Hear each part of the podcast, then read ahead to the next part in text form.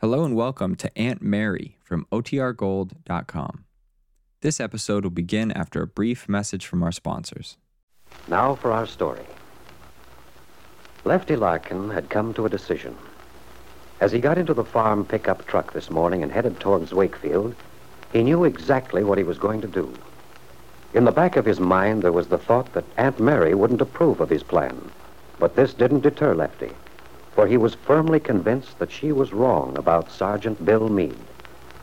Adding up what seemed to him conclusive evidence, Bill gave Lefty's character a grade of zero, and he knew from his conversation with Peggy Douglas this morning that Aunt Mary had been misled by her niece's attitude. It was quite clear to him that Peggy hadn't given up hope about Bill. Lefty hadn't told Aunt Mary of his discovery of Peggy's change of mind. He was going to handle this situation himself. When he got to the town square, Lefty Larkin parked the car and, entering the farmer's bank, walked over to David Bowman's desk. Hello there, Lefty. Good morning, David. Are you rushed for time, or may I talk to you for a minute? Certainly. Things are a little slack this morning. Come on in, Lefty.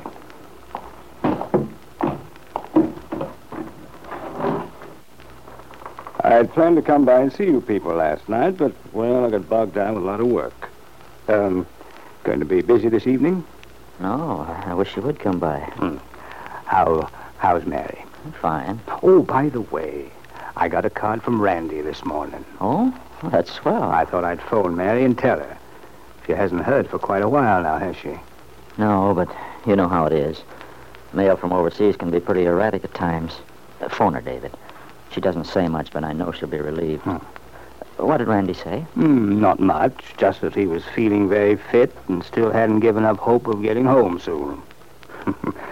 he told me to keep a sharp eye on his family. Well, it needs one. Oh? Yeah. What's the trouble? David, I'm worried about Peggy. What's the matter with her? She'd be perfectly all right if she were let alone. But she's so darn gullible, David, and trusting. Bill Meade keeps on a, on a perpetual seesaw. What? Yeah. I think I have the setup all right, but. Well, I thought maybe you might know something. David, what do you think of Bill Meade? Well, Lefty, I don't know the young man too well. He's been to see me a couple of times, and he's talked to me quite confidentially. I'd say that he's a young man who has his troubles, all right. Well, I don't see that that excuses him for making trouble for other people. I'm afraid I don't quite follow you. David, how can I sit back and let this happen to Peggy when I know that... Lefty, wait a minute. Don't start giving me an argument before I know what it's all about. You know Kit's leaving town. Yes? Do you know why? Mm, Lefty, you know I don't enjoy my niece's confidence. Well, there's something peculiar going on, and I'd certainly like to get to the bottom of it. David, the other day Bill came to see Peggy. He told her he was going to get a divorce from Kit. Oh? Yeah, that's what he said. It seems he found out how dishonest Kit had been with him. He gave Peggy a lot of talk about how he'd known all along his marriage was a mistake, and he wanted some kind of commitment from Peggy. She wouldn't give him one. Naturally. She couldn't under the circumstances. And I, like a prize fool, went to Bill. Oh, I, don't know what I was thinking of, David. But I knew Peggy still loved him, and, well, if this marriage of his was wrong, if there was any chance for the two youngsters, well, I spilled everything to Bill. I told him I felt he could count on Peggy. Then he told me he wasn't going to get a divorce. Last night he came by and told Peggy that. No explanation, nothing. That doesn't sound like Bill. I think it sounds exactly like him. I think we've all been mistaken in that young man. Oh, it isn't the divorce that's important. Lord knows I hope he never gets one. But it, it's, it's what he's doing to Peggy. Well, how does she feel about it? Hmm, that's what I don't quite understand. Aunt Mary told me last night that she said she was through with him, that she'd seen the last of him, and seen him for what he was. But this morning after breakfast, I was talking to her and trying to help her, and, well, she resented everything I said about Bill. She came into town last night after he'd left, and I have a feeling that she may have seen him, David. That's the only way I can account for her change of mind. Hmm. It's not a very pleasant problem, is it? Not only that, it's one that can't be solved. So it's one that should be ended. Well, evidently Ben Calvert feels much the same way as you. What are you talking about? Ben was in to see me. He's as distressed about Kit as you are about Peggy. Oh? What did he have to say? He wanted to know if I knew what was going on. He seems to think that his daughter is leaving town because, well, because she and Bill are having trouble over Peggy. Oh, he does, does he? Well, you know Ben. You bet I know, Ben. And I know just where he'd put the blame. I know exactly where he'd put Peggy, and I'm not going to have her involved in anything like that. I don't know what Bill's up to, whether he's playing two ends against the middle or not. But I know he's not going to string Peggy along. Lefty, I, um, I think you may be doing Bill some injustice.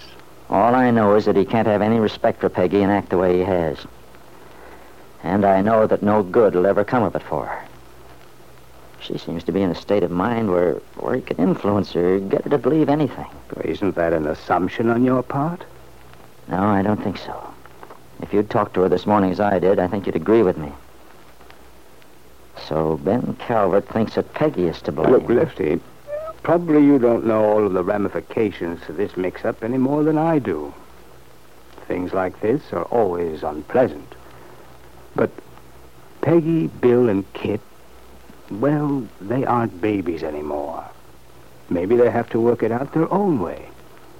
Yeah, that'd be all right if Bill were dependable and honest and a gentleman. Well, your feeling against the boy is very understandable at the moment, but it may be a little harsh.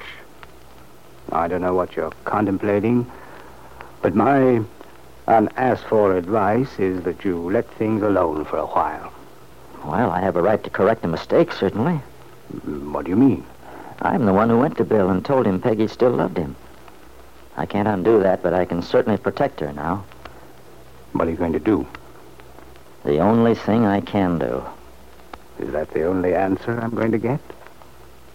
I'm afraid so, David. Does uh, Mary know? No. But certainly I have a right to assume some responsibility. David, I just can't sit by and. I'm her father. I know. But no one else knows it. You've never claimed the, that right, Lefty.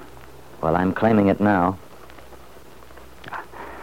I think I see why you stopped to talk to me this morning. You really didn't want my advice.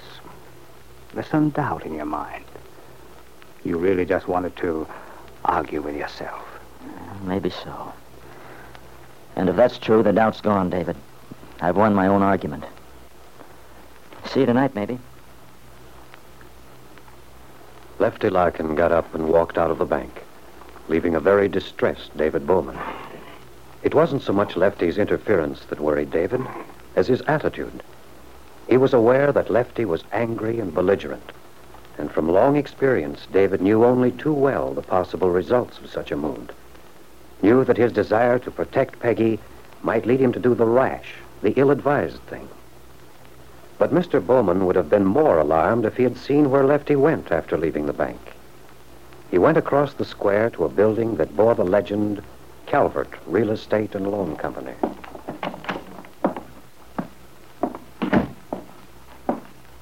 Well, good morning, Mr. Larkin.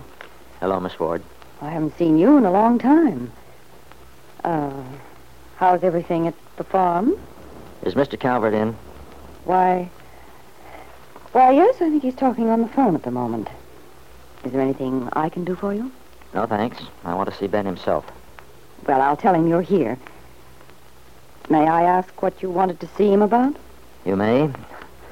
Tell him I want to see him about his son-in-law, Bill Meade. Jessie Ward completely lost her composure for a moment. She started, obviously, and then hurried into Ben's office. A moment later, the door was opened again, and Lefty was shown in. Ben Calvert stood behind his desk. The two men stand facing each other. Two men who haven't spoken to each other in years.